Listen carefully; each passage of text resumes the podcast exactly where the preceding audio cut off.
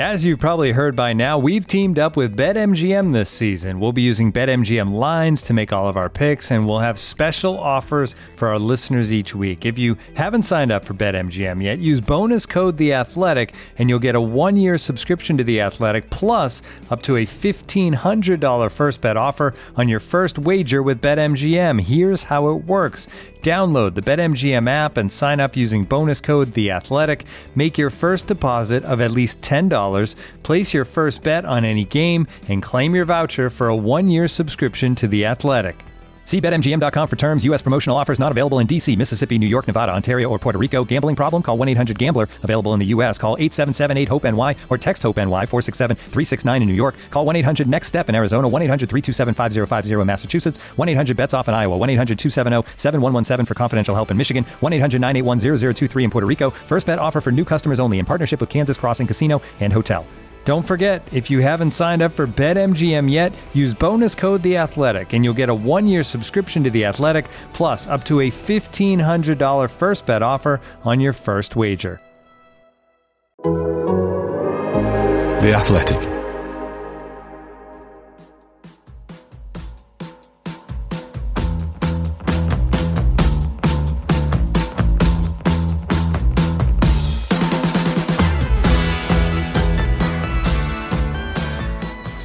This is Talk the Devils, the Athletic's podcast dedicated to Manchester United.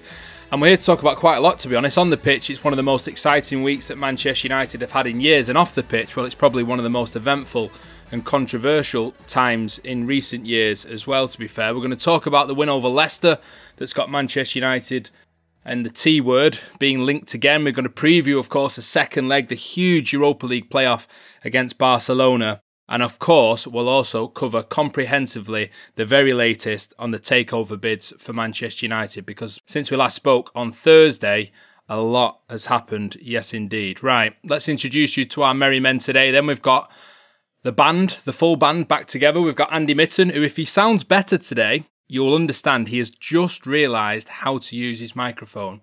Andy, how long have you had the microphone for? About two years. Wow, well, you do sound fantastic, mate. So lovely to have you on in very clear audio. Carl Anka, hello to you as well. Hiya, mate. How you doing? Yeah, very good. Thank you. And Laurie, hello to you too. How are you doing? Nice to have you back here. Yeah, nice to be back as well. Right, let's get into Leicester then. Carl and Laurie, you were both there. So, Carl, I'll start with you. You've written about Erik Ten Hag being in charge of Manchester United in every sense of that phrase, and another impressive display from Erik Ten Hag's team. Yeah, first half not so good. Second half very good. Uh, Ten Hag called the f- opening 45 as rubbish. Um, I agree. But there were two or three times in the second half where I probably shouldn't have done this, but I was applauding when Manchester United were were putting some phases of play together. Uh, In the last 10 minutes, there were two or three phases where United fans were going, ole, uh, as United players exchanged the ball in the final third, uh, which also caused ironic chants from Leicester City fans when they won the ball back, where they go, we've got the ball back, because that's what Manchester United can do now. Not only are they good at scoring on counter attacks and creating chances, but they can also keep the ball away from teams for two, three minutes at a time. This is Ten Hag football.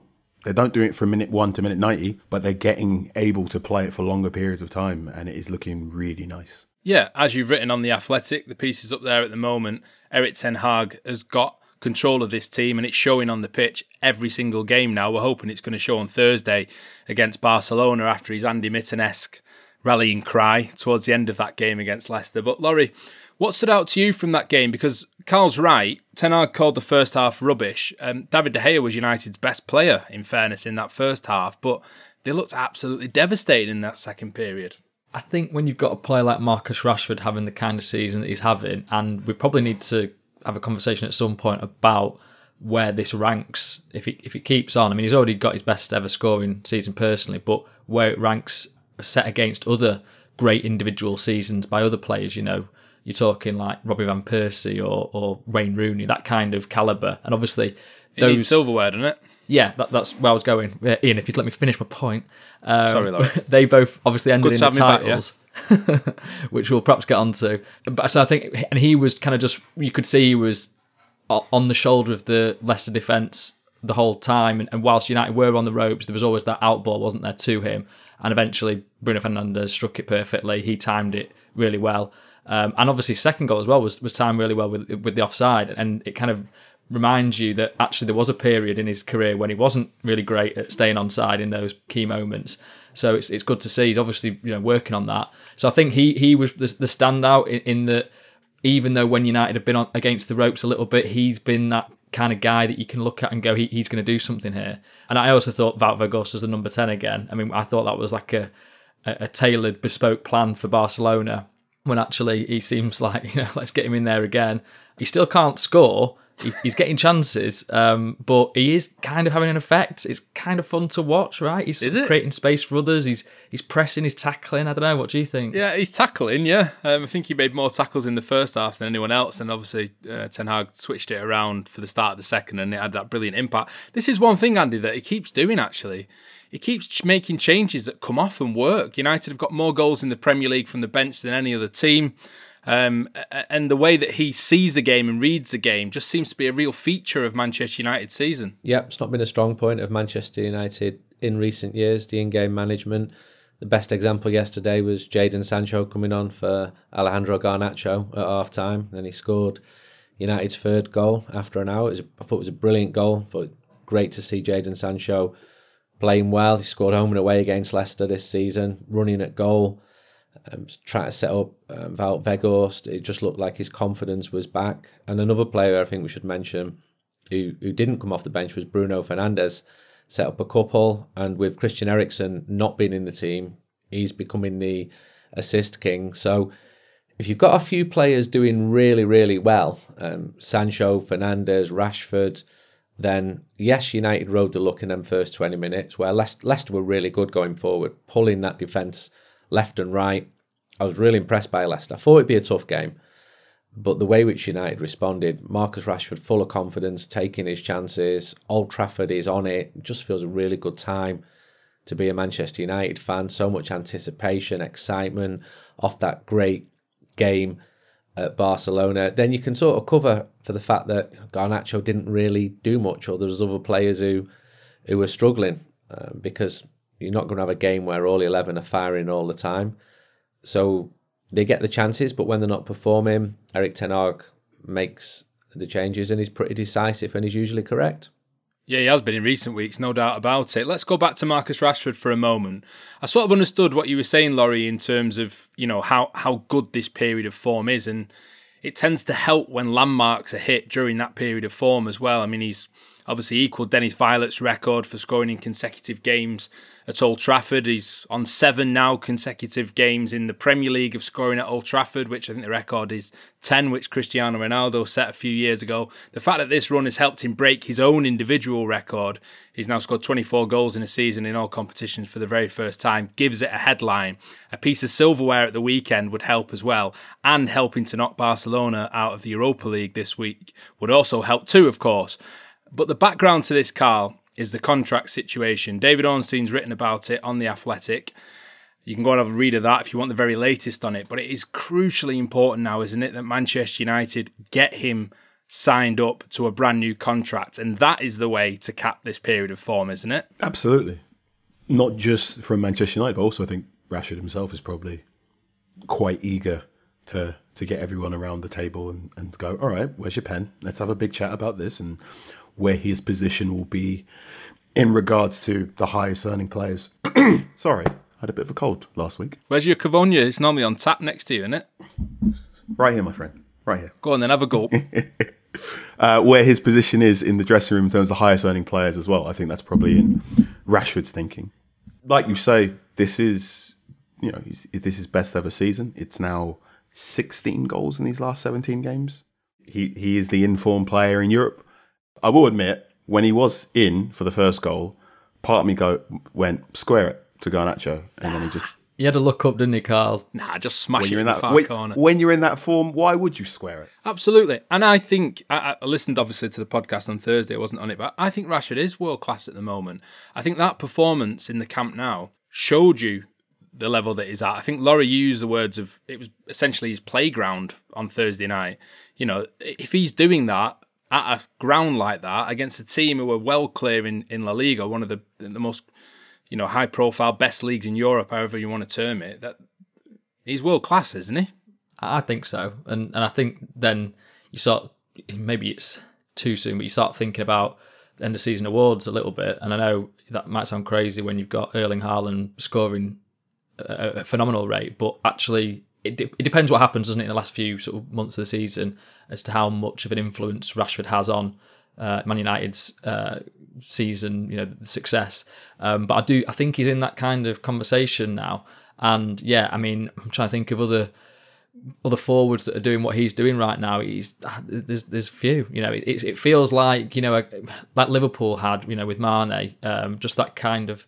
Osimhen probably is the high profile one. Victor Osimhen from Napoli. Yes, he's a striker that is always on a number of shortlists for Man United, and I think Laurie mentioned would cost more than hundred million to bring to United if such a thing happened. Which also says, you know, if Osimhen and Rashford have similar goal scoring tallies, then Marcus Rashford's going for how much in this market right now? Got a year left in the summer, so yeah, the, the value probably is getting closer to um, a, a, number that you know other clubs might try and tempt United with. Nothing, Carl. He's not going for anything in this market. What's the latest on the contracts, Andy? Then, just to round it off. Marcus is a Mancunian Manchester United fan. I'm sure he'd like to play in successful Manchester United sides and would feel that his talents would be fitting and up to a standard to do that. Um, the people around him have never been slow to or shy to speak to other suitors over the years. Twice having spoke to Barcelona, I think they will get as much as they can, as Laurie said uh, and as Carl said about uh, where his wages will be in relation to others. If he came out now and said, I should be the best paid player at Manchester United, would that be an outrageous thing for him to say? I think he's having an incredible season and it's really good to see. Uh, I think there's a little bit of uncertainty um, because we don't know who the future owners of Manchester United are going to be. So it's all right, people at the club saying everything just proceeds as normal. Uh, I'm sure that contract negotiations um, will proceed, but there's still the uncertainty of you don't know who's going to be in charge of the club. Yeah, and you don't know who's going to be paying those wages in the future, do you? Which I guess is a consideration exactly more for Marcus Rashford uh, than anyone else. Of course, the very latest on this will be on the Athletic. Keep your eyes peeled for that, and also you can go and read the lads' takes on that victory over Leicester on there at the moment as well. Remember, if you're not a subscriber, there is a special podcast price of one pound ninety nine a month when you subscribe at theathletic.com forward slash Man United Pod.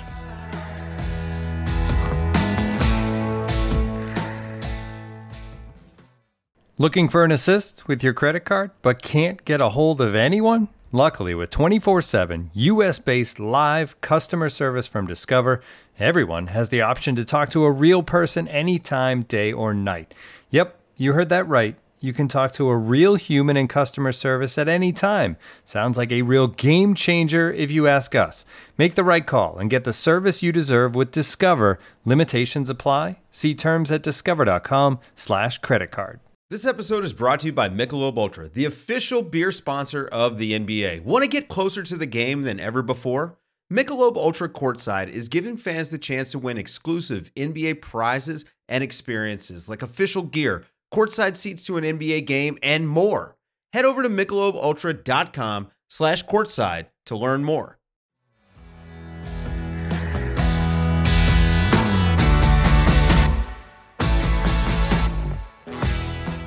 Okay, let's get into the very latest then on the potential takeover of Manchester United. I'm not exactly sure where to start because so much has happened since we last spoke on Thursday. Uh, we've had obviously bids that we know about. There's potentially bids that are going on in the background as well. There's lots of different people involved. Um, I think the place to start, Laurie, if we can, and you've written about it on The Athletic, is the Qatari interest in Manchester United.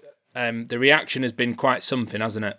Yeah, it feels very um, divisive out there. I mean, this is social media, so maybe that's what you get in, you know, 240 characters or however many you're allowed now on Twitter. Um, and nuance is a difficult thing to find sometimes. So it feels like there's an overwhelming support for the Qatari bid on, on Twitter, social media. Um, it seems it stems from the fact that they will provide lots of money.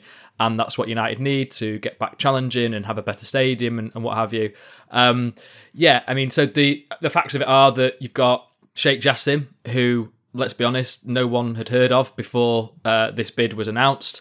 Um, but he is uh, so his people tell us a United fan, and there's a picture of him in a United shirt at a game uh, fairly recently.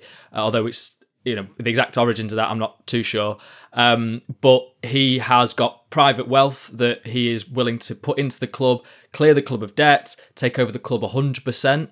Um, which is another thing we can get into in terms of a, a difference with Sir Jim Ratcliffe and, and how that actually will work because it's it's not you know the Glazers shares are up for sale. It's not actually the whole club at this particular moment, but the Qatari bid Sixty nine percent, isn't it? Mm, yeah, that's what that's what they've got at the moment. Um, so that which is enough for majority control, uh, absolutely. Um, but the, the Sheikh Jassim is, is saying that you know he wants the, the full control. The interesting thing is that his father is very well known, very powerful guy. Sort of years ago uh, in Qatar, he was the former prime minister, very close to the former sheikh, uh, a guy called Sheikh Hamad. Um, so, and he was also called Sheikh Hamad. So, uh, people that uh, know about these these guys, they were called the two Hamads. Basically, the Hamadine is, I think, one of the nicknames for them, and, and they were kind of a bit of a, a duo that looked at how Qatar could be bigger on the world stage. You know, they have all this wealth from, uh, you know, the the oil and gas reserves. Their idea was to not think insular, was to think wider than that. And we've got a piece coming up, I think, from Matt Slater that, that looks into him more specifically. His, nickname is HBJ, uh, Sheikh Hamad, the, the father of uh, uh, Sheikh Jassim. So he is, you know, we're told uh, a wealthy person. I think he owns quite a lot of property in London, quite a lot of property in New York. So there's an idea that he does have this personal wealth, but at the same time, where does the wealth ultimately come from? And you know, the Qatari state has it- it's intertwined, isn't it, with any kind of private um, aspect of, of Qatari life. Sheikh Jassim is the chairman of the Qatar Islamic Bank, and that is a bank that has uh, investment in it from the uh, sovereign wealth fund of Qatar. So you know you can see how how this kind of all works, and I think you know we've heard from people before we've reported about it that the current emir of uh, Qatar has wanted after the success of the World Cup to get into the Premier League, and you know obviously Manchester United are the crown jewel in that. There is an explainer on the Athletic because it is a complicated setup. Um, the interest from Qatar because of all the different factions and the different people involved. Um, you've written as well, Laurie, with Matt Slater on that, but you've also written a piece which has dropped earlier on today about whether or not you know we should be scrutinising this and looking at the motives behind the the interest in Manchester United. Andy, you've already spoken about it publicly and felt the uh, feedback on that, shall we say? What's your thoughts on a, a potential Qatari takeover of Manchester United? Yeah, I spoke about it publicly. I was asked on, on television on Friday night, and one of the first things I said was that this will divide Manchester United fans, and straight away had people calling me a disgrace, saying it's not divided anybody. Everybody wants the Qataris to take over Manchester United. We know that's not true, though, don't It's we? It's not true, but this is indicative of the abuse that's flying around, how entrenched people are, and how divided people are, which was my original point. We saw the athletic survey, which we made comment to. On Saturday, I asked on my own Twitter, who do you want? And this was before the Elliott talk had, had come through and been written in the Sunday Times. Yeah, we'll get to that. 60,000 people voted. Uh, 66% preferred the Qatari option, about 26% Sir Jim Ratcliffe. On United We Stand, much smaller sample survey. The results were basically the opposite. 75% wanted Sir Jim Ratcliffe. So anyone saying that they can speak for a consensus of Manchester United fans is completely wrong at the moment. And we can ask deeper questions. What are Manchester United fans? Who are Manchester United fans? And splits have become very apparent in recent days. Pretty unsavoury time, actually, um, given all the, the anger, all the emotion.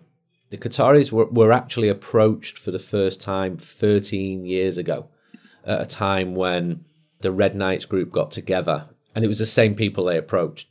That didn't come to fruition. Now the Glazers have been uh, much more amenable to selling or at least getting some equity uh, from somewhere. We we do not know what is going to happen, and it's a very uh, emotive uh, subject at the moment. I felt completely conflicted all weekend, despondent at times, relieved that it looks like the Glazers are going.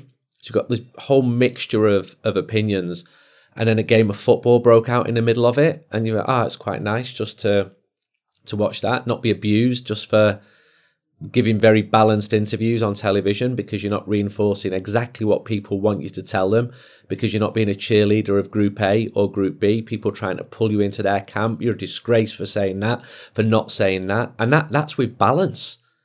This is what the Glazers have done to Manchester United's fan base. It's Laurie mentioned in his piece a lot of good phrases in that piece. One of them was the prioritization of wealth. For some people it's just about money. Money money money nothing else matters. But this is the first takeover attempt of the social media age. So I can remember really well um, uh, in 1998 when BSkyB tried to take over Manchester United. I was heavily involved in that, put my own money into that. I can remember in 2004 when the Glazers started to rise and ultimately took over the club in 2005. But social media wasn't wasn't really around then.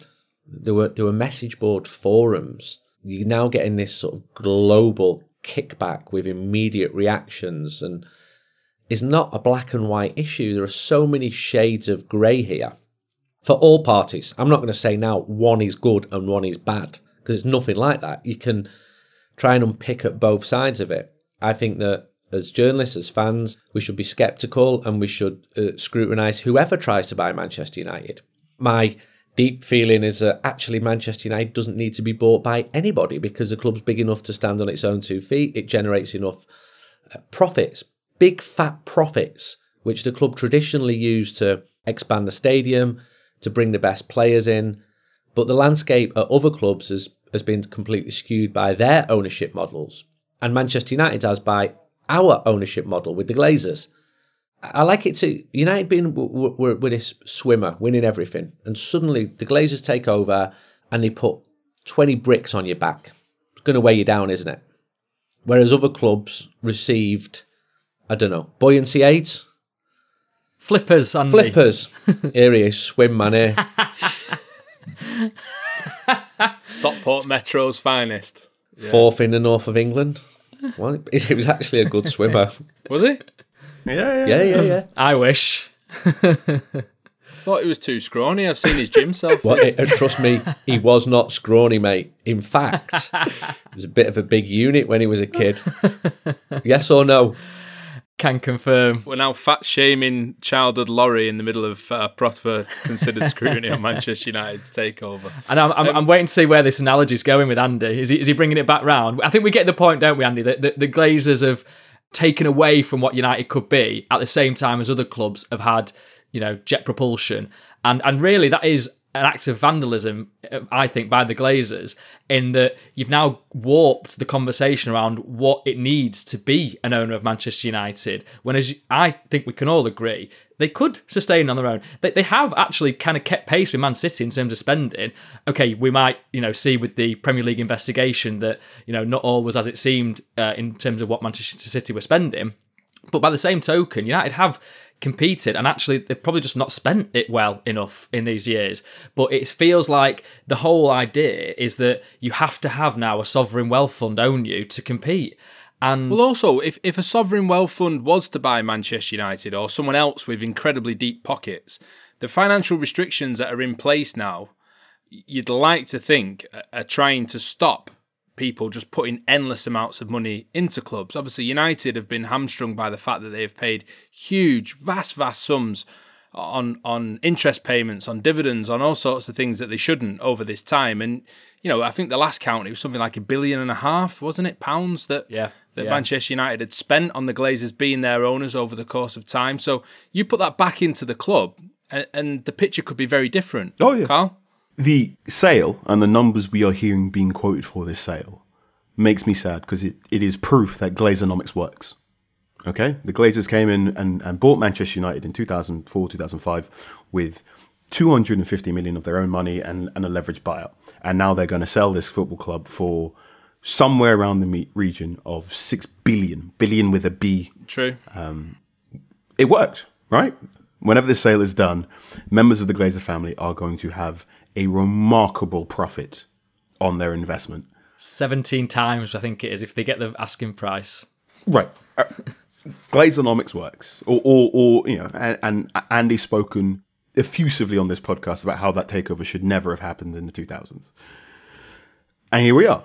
Football clubs are massively expensive. Manchester United are massively expensive. Like you say, it's quite difficult to get our heads around the numbers quoted because the amount of people who can reasonably be afford Manchester United in its current state, who have six, seven, you know, four to seven billion burning in their back pocket to buy a football club with, I don't know, one to two billion extra to to make investments in infrastructure like you know like Old Trafford and, and Carrington, that is a very small finite pool, and that requires conversations with yes Qataris or um, Sir Jim Ratcliffe and however this is being organised with J.P. Morgan or the Elliott Group investment. These are people slash organisations who are worth billions and also probably spend millions making sure they don't have to pay tax on their billions. And everything they say about purchasing Manchester United should be scrutinised. And it can be very difficult to separate legitimate scrutiny of certain individuals, certain groups, from what other people have accused as uh, Brexit rhetoric or uh, Islamophobic rhetoric. And I'm saying everyone listening and everyone looking into interested in Manchester United's takeover needs to do their research and their homework and needs to read beyond headlines and needs to read beyond just the flat statements of things being said. You know, if if Sir Jim Ratcliffe's saying he wants to put the Manchester back into Manchester United, there should be follow up questions. There should also be questions about you know, his interest in fracking and why he invested heavily in towards the Conservative government to, to, to help Brexit happen. There needs to be conversations about how Ineos continues to make their money. If the individuals looking to buy Manchester United from Qatar are coming forward with reassurances that they are not, in fact, linked to QSI and the group who also owns Paris Saint Germain, that needs to be scrutinized as well. And I think Laurie's done very well with Matt Slater, with others, into looking into how that could possibly work. I think if the Elliott Group tries making, you know, if their if their bid goes from option three to option two, there needs to be some really really big consideration about how the Elliott Group has held developing countries to account for really really debilitating loans, right? I try not to bring my personal politics into this, but I, I I don't think there's such a thing as a good billionaire. And anyone pretending to be a good billionaire, you've got to go, mm, what do you mean by that? And why pretending to be a good billionaire to impress me? Because ultimately, the reason why Manchester United cost four to five to six to seven billion is because there are hundreds of thousands of Manchester United fans around the world, and they're not likely to stop supporting Manchester United just because their best player has been sold, right? The value of Manchester United is not the Manchester United badge or Old Trafford. It is you, the listener, the Manchester United fan. And I think you, as a Manchester United fan, need to be doing your research and not take everything at face value that's being said at this current point in time. Yeah, I completely agree with that because, of course, the statements that have been made so far, they're not going to make statements that put Manchester United fans off. I mean, obviously, it's um, a technique that, that's going to try and get people on side in the PR war of who's the favourite bid of Manchester United fans and who should be favoured first and so on. Um, Laurie, Adam Crafton's written extensively about Sir Jim Ratcliffe's attempt to buy Manchester United and the background to that as well. And again, it's another aspect that that deserves proper, serious scrutiny, isn't it? For sure. Um, also, Mark Critchley did a really good piece on how he has owned uh, Nice and uh, Lucerne, the Swiss team, and you know what what's happened there. You know, I think that's uh, worthy of, of scrutiny. Um, and I think we've got more pieces coming up on Sir Jim Ratcliffe as well, and, and how he makes his money. I think, as Carl touched on there, you know, politics personal politics, they, they are now unfortunately inherent in your, your, football team. I, I don't see Isn't how that part of what's depressing about all of this in a sense? Yeah. That yeah. it is so political. That's that's what football's become now. It's a it's a geopolitical tool, and you know you look at the World Cup, and you know that was something that really in really entrenched and enhanced people's views on you know whether we should have it in Qatar in a, in a Winter World Cup. And some people might say, well, okay, in that case, then um, what's what, what's what's the problem with Manchester United being owned by Qatar, you know, or individuals linked to Qatar? Um, you know, you got Man City who have been owned by Abu Dhabi and they've had great success. You've had Newcastle now that are owned by PIF that are clearly very closely linked to Saudi Arabia. Part of the thing with all this, Laurie, is just the fact of how many layers there is to it. No matter which way you look in this entire debate, there are so many different aspects to unpick, and and that's I think what makes it really really difficult to have a proper conversation about this. Yeah, I hope that we can just have a, you know a debate about it. I don't want questions about uh, different ownership structures to be drowned out by this kind of vitriolic response that we seem to be getting on social media. Um, I think in person people are much more uh, amenable, aren't they, to having a, a, kind of debate about the different issues? I suppose I, I just think that a club like Manchester United, the, the success that it's gained and the, the global acclaim that it's had came through a kind of more organic growth. I know that they spent money on transfers under Sir Alex Ferguson, but it it it, it, it built up. He he was there, and they they, they failed at first, you know, and and they, he, he kept at it, and eventually they got to that point where they were the champions, and and that that felt great because it was a natural progression. I kind of have that. A, reservation about if Qatar take over, if you know, if, if Sheikh Jassim comes in and, and, and puts a load of money into the club, that any success from that point on would feel a little bit hollow. It would it would change the dynamic. Maybe people will shout at me and say, "You're talking rubbish." You know, success is success. Stop being small minded. Uh, you know, there is. Uh, you know, ultimately, we're past that point now where you can say no to sovereign wealth funds because look at Man City, look at uh, Newcastle. But I do feel like there is still a conversation to be had here where we can actually say no can we just check ourselves and and think about what this would then mean for the sporting merit of Manchester United? And yet clearly the stadium is a big thing the training ground is a big thing. They are going to cost a lot a lot of money.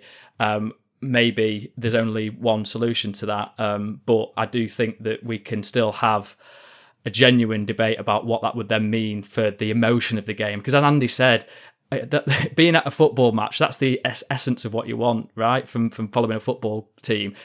Cheering on having that connection with your players and and would it change if you had an ownership structure that that felt like it was divisive I think people want stuff now as well. Uh, that's another aspect of maybe modern life. Perhaps I'm going to sound a bit old now, but like people want the best players now. They want the best training ground now. They want the best stadium now. Yeah. And, and I get it in a way because we've had to watch other teams make improvements on those things. We've had to watch other teams attract players that Manchester United would have attracted in, in the past. We've had to watch stadiums be rebuilt uh, or built in the first place, improved upon, expanded. Uh, we've had to watch training grounds open. I, I, go to Leicester and like look at their training ground. It's absolutely incredible. It's it's completely and utterly state of the art in, in every way that I've seen and I've been spoken to. And you're talking about a team who have only had moments competing at the top end of the Premier League table, not the 13-time Premier League champions.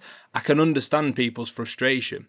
I, my my issue with it really is is why do you need it like now? Is it not better to um, or is it not okay to have a plan towards you having the best stadium again, the, the best training ground again, the best players again? Can you not work towards that in a sustainable and measured way, whoever owns Manchester United? And the other aspect that I think is beginning to sort of alarm some fans is the Elliott investment management side of things, where actually it could be just about keeping the Glazers in control of Manchester United, but refinancing the way that the club's owned. That would definitely alarm fans. And part of the problem here is the lag because the Glazers haven't invested pr- properly, sufficiently into Old Trafford, into the training ground. This is why the discontent yeah. has built up. This exactly, didn't need yeah. to happen, by the way. Manchester United were profitable, were making good money.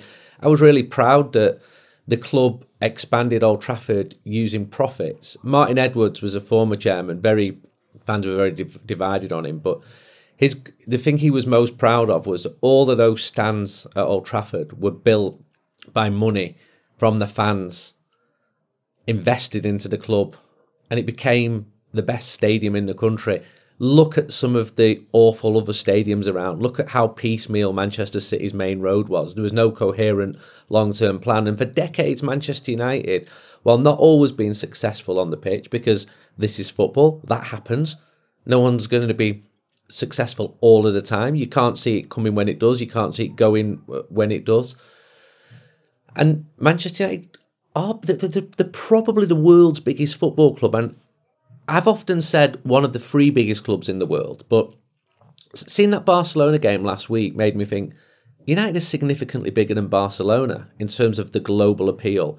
And just listening to what Catalan journalists and different people around Barca were saying to me, United are absolutely huge, for better or for worse. For worse, because we're seeing some of the unsavoury um, reactions to some of the news that we've had in recent days, because the club is potentially hugely profitable, so you attract ultra capitalists, the Elliott Group. I mean, you ask Manchester United's Argentinian players what they think of the Elliott Group because that country was held to ransom because they very, very aggressively bought government bonds when Argentina was on its backside. And I know Argentinian people, human people, working class people, middle class people who lost all of their savings when the country went into meltdown and moved abroad. So we're moving again into geopolitical issues. And it, it so much of it is so unsavory. It's like some people just want success at any cost. Well, I'm sorry, there are costs. There, there, there, there's a price to pay for this, and there didn't need to be. But again, this is the Glazers of have um have, have contributed uh, to this. But another point Laurie made, United has have actually spent a lot of money, just spent a lot of it badly. And I don't like the Manchester City model at all. I don't doubt that Pep Guardiola is a brilliant manager, but I think it is hollow. But Manchester United have been horrendous recruiters of top footballers over the last 10 years. A better run Manchester United, which we're now seeing, by the way.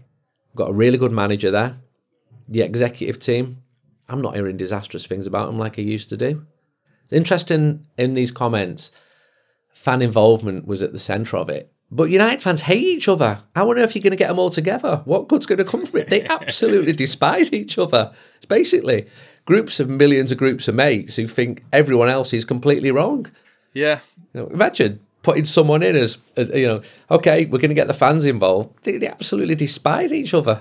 They haven't been consulted yet, have they? Either Ian No. and Andy. They have. They haven't No. actually had that kind of dialogue. And it's important. It is important. Yeah, and I know that. uh, Yeah, as Andy says, fan, fan groups are criticised. They, you know, they, we want more from them. We want more um, sort of, I don't know, overt statements. But they do have conversations, you know, behind the scenes that have brought, you know, I think A lot of good stuff. change. You know, you talk about the Stretford and uh, you know c- corporate seats being taken out.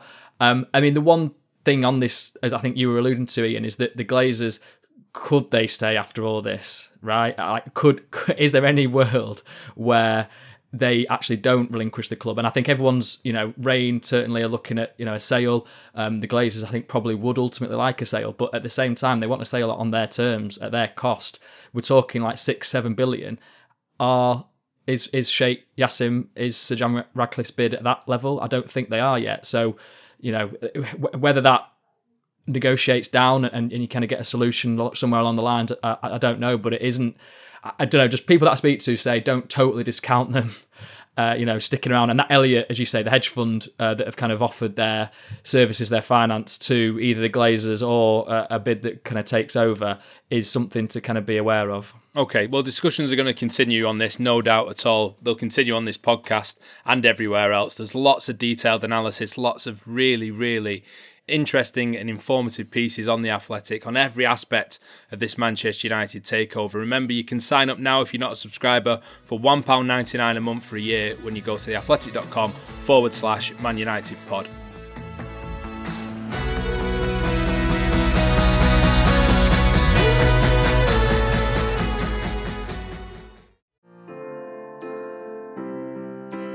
This episode is supported by Season 3 of FX's Welcome to Wrexham. Celebrity owners Rob McElhenney and Ryan Reynolds' small town Welsh football club has finally been promoted into League Two after 15 seasons in the National League. Dedicated staff and supporters celebrate the city's return to glory while bracing for the newfound challenges that come with being in a higher division. Will Wrexham AFC stand up to the challenges and rise again into League One? FX is Welcome to Wrexham. Catch all new episodes Thursdays on FX. Stream on Hulu. When you need mealtime inspiration, it's worth shopping Kroger, where you'll find over 30,000 mouthwatering choices that excite your inner foodie. And no matter what tasty choice you make, you'll enjoy our everyday low prices, plus extra ways to save, like digital coupons worth over $600 each week. You can also save up to $1 off per gallon at the pump with fuel points. More savings and more inspiring flavors make shopping Kroger worth it every time. Kroger, fresh for everyone. Fuel restrictions apply.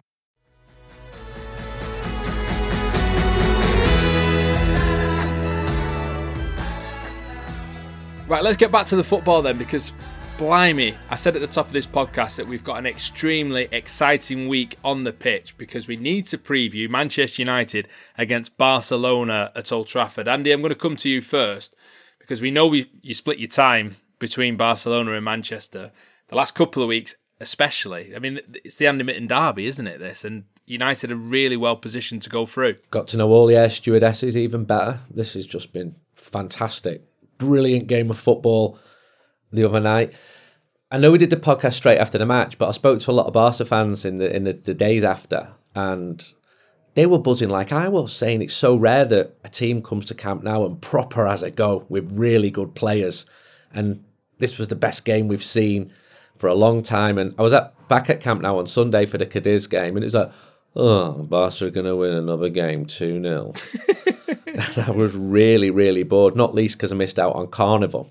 All my family were at the Carnival, and I'm sat there going, okay, there's an applause for Frenkie de Jong and Gavi. I just, but then you can't complain because you're getting paid to watch football, aren't you? Cannot wait for that second leg at Old Trafford. I cannot wait. I think it's um, so much anticipation. So many games do not live up to their hype. The game did. Um, the two all at, at Camp Nou. Slightly favour Manchester United because Barca are missing really key players, some of their best players. Pedri is a wonderful footballer. Gavi, that, that's like taking two central midfielders out of Manchester United for a European Cup final and expecting to win the treble. I'm sorry, that actually happened. Um, don't write Barca off. Get behind your team on Thursday. And I've spoke to a few of the travelling fans. They're looking forward to coming over to Manchester as well, saying whatsoever like sunny every day, mate. Just take a t-shirt, you'll be sweet. What the restaurant's like, absolutely fantastic. You basically you can't turn a corner for Michelin starred restaurants. It's about eight euros as well for a main course. Can't wait from to hear the complaints next week. Enjoy yourselves, yeah, absolutely. Laurie, I love some of your social media from Barcelona. We sort of touched upon it in the podcast to preview the match, but going back to the scene of 1999, the ticket uh. story that you've told a few times, you had your picture taken in roughly the spot where you were back then as well. I mean, that must have just been a very special occasion because on top of that, it was a fantastic football match as well, wasn't it? And United, well, they should have won actually. Let, let's let's get let's get sort of to the point. They're in a strong position at two all, but they should have won, shouldn't they?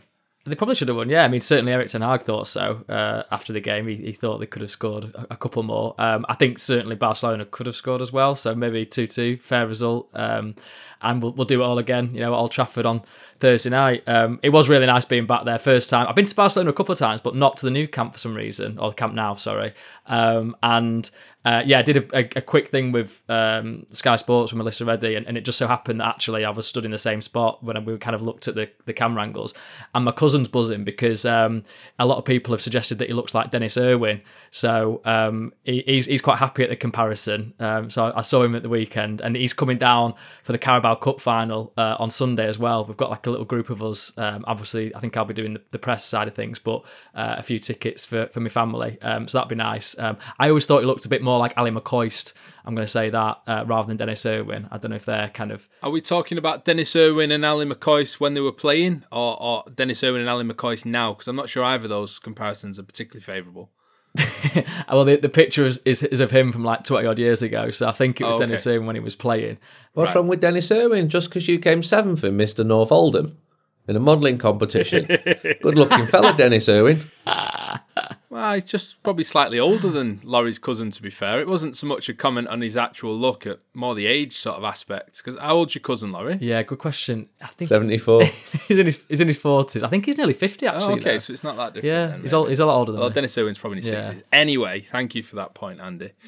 um, Carl, let's talk about the actual, like, pieces on the pitch because Andy's right. There's there's going to be some key footballers missing for Barcelona. The sight of Sergio Busquets on the bench against Cadiz maybe makes you think that he might be ready to to come back into the team to face Manchester United. But United have got players returning as well, notably Lisandro Martinez from that first leg. And there's options as well, I think, for Ten Hag too. Scott McTominay, of course, came on against Leicester, so he could be in contention. We wait to see if anyone else would be available. But he worked it out in that first leg, Erik Ten Hag, and he's got more options now to work it out again, hasn't he? Yeah, yeah. I think Lisandro Martinez will probably come back in the starting lineup and we might get our first look at Sabitzer next to Casemiro. Do you think he'll be preferred to Fred? Yeah, yeah. I think Sabitzer had a interesting, pretty good game against Leicester City. He certainly seemed to enjoy playing next to Scott McTominay in the second half. When T- McTominay came on, he was the whole. I can't see past the short sleeves and gloves at the moment, to be honest. Oh, I've, I've, I've always got a fondness for short sleeves and gloves. Although I can imagine certain United fans see short sleeves and gloves and get bad flashbacks about Bastian Schweinsteiger. Oh yeah, I didn't Oh, even yeah. make that link. so it must be a Bayern Munich thing then. Might have been. I've I've got a fondness for short sleeves and gloves. I think Sabitzer and Casemiro is a fun partnership because Sabitzer has more of the good Fred about him than the uh, the great unknowable that is bad Fred. Uh, and I think another good question is obviously where does Weghorst start? I'm going to assume he does start, but is he going to continue being the number 10 to collect the ball from long passes from David De Gea, or, or does he go go up as the nine as Jadon Sancho or another comes in to help out with, with some other midfield stuff as well? But this is good. This is good. Ten Hag has legitimate options in a way that I genuinely didn't expect him to have at the start of the season. Exactly, and the option even to play Wout Weghorst in multiple positions is quite a development, really, isn't it? Laurie, you said at the top of the podcast, or near the start at least, that you actually quite enjoy watching Wout up there doing his bit in the number ten. What is it about him that you that you think sort of works, shall we say, in that role? It is, I'm not- it's effective, not even- isn't it? I'm not even sure. He doesn't score I'm not like even sure I Laurie. still agree with that. I don't know. That's what he likes about him. Kindred spirit. Uh, Yeah, he had about as much success at Old Trafford as I did in that media game. uh, Works where- hard, doesn't he? Where, where Carl and I uh, managed to do ourselves disgracefully. Um, Carl was actually a lot better than me. I, well, actually, I work hard. That's that's all I've got I've in my it, game. mate. I've sort of run around a bit. Yeah, you do. You've seen it. Good. You blow Excellent. about the pitch like an Um, empty crisp packet. Uh, genuinely, that, Oh, wow. that is an insult for Darren Fletcher that someone sat behind us about 15 years ago, stood up and shouted, and it's always Ah. stuck in my head. It's a fantastic analogy and completely wrong. And Darren Fletcher was the reason why Manchester United didn't win the 2009 Champions League final. So I will take that comparison. Absolutely.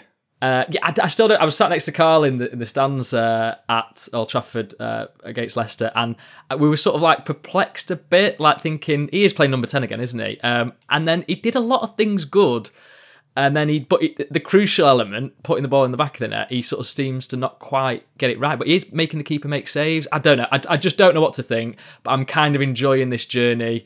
Um, it's mad that United have got someone from Burnley leading the line who got relegated last season um, in in these crucial matches. But you know, Erik Ten Hag, you know, he, he's the guy, and, and he, he nicked Andy's uh, rallying call, didn't he? At the end of the game, going off the pitch, you could sort of see the United fans responding quite loudly, and you sort of Love wondered that. what was going on. He was sort of pointing, and then yeah, after the game, he he, ba- he basically just channeled Andy Mitten and said, "We need you here on Thursday. Together we can do them." Um, but yeah, he's got he's got the brains, and he's got a bit of you know a bit of edge to him as well. So uh, yeah, if he wants Weghorst as number ten, then yeah, let's go with it. Yeah, he's copied Andy Mitten quite a lot lately, actually, if you have a look at some of his choice of uh, of knitwear and now rallying cries as well. I mean, he's, he's definitely got some inspiration to be to be more Mancunian. If you see him selling out and moving to Barcelona in a few years, you'll know exactly where he's got that inspiration from as well. Um, Andy, I, I guess I guess this game as well. Um, th- this is just what we want at Old Trafford, isn't it? Th- this is exactly the type of fixture. Okay, it's not at the stage we want, it's not even the competition we want necessarily, but these are the sorts of occasions that we want to be getting back to on a regular basis, aren't they? This is what we're building towards, or this is what it feels like United now under Erik Ten Hag are building towards, having this sort of thing on the regular. It's not just Barcelona. Look at the next games. You've got cup final at the weekend, then the league match, uh, an FA Cup game next week. Manchester United are still in four competitions, and it feels wonderful. Brilliant. You go back a year, United was starting to fall apart, and They were out of four competitions this time last year, pretty much, weren't yeah, they? it was it was around um, this time. Uh, unfortunate anniversaries. I remember coming out of Atletico Madrid away, and uh, Russia had invaded Ukraine. It was that night when it happened, and we're coming up to to that now. I think United are getting better, and more power to the manager. If he wants to bring Wout Weghorst in, if he wants to play you up front, mate, I'd have it because he just knows what he's doing. Hey, I'd do a job. But if you think United were 12 points off the top of the league before the World Cup, now just five points off the top. I always, as well as doing the live league table thing, which is really enjoyable, I'd recommend it, especially when Man United go one up in a match. Just go to the live league table. The world just seems a better place. But nine more points after 24 matches than at the same stage last season. I think the win rate is 72%. I think they're only nine points off their total from last season as well, actually, despite the fact that, you know, we're, we're only in, in February. Um, whichever way you look at it, it's been a huge, huge improvement. And it's just so important, Andy, that there are proper headlines to underline this silverware you know, qualifying for the top four comfortably, getting to the latter stages of European competition. Yeah, the top four positioning is looking really good at the moment. Of course, Manchester United could collapse like last season. I don't think that's going to happen.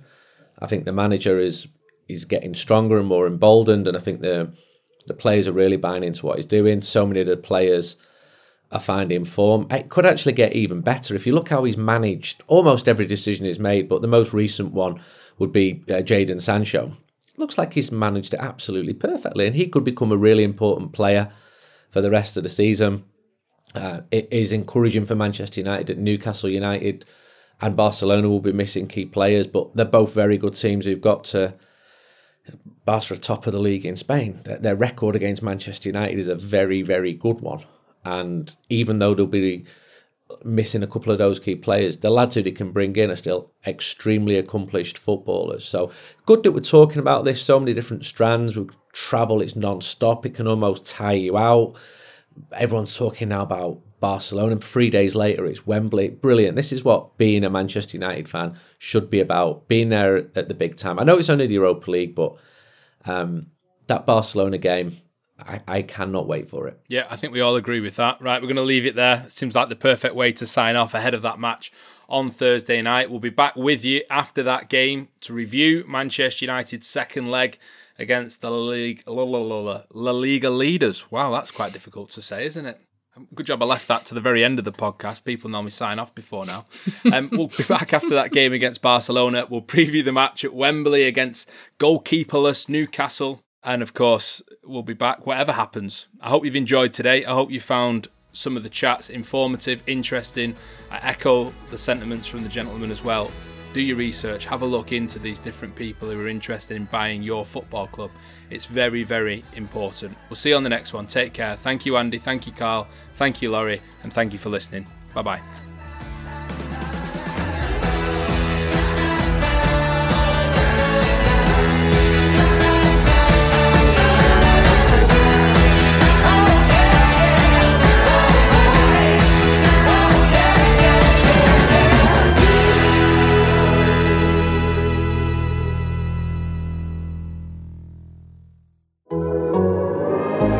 The Athletic.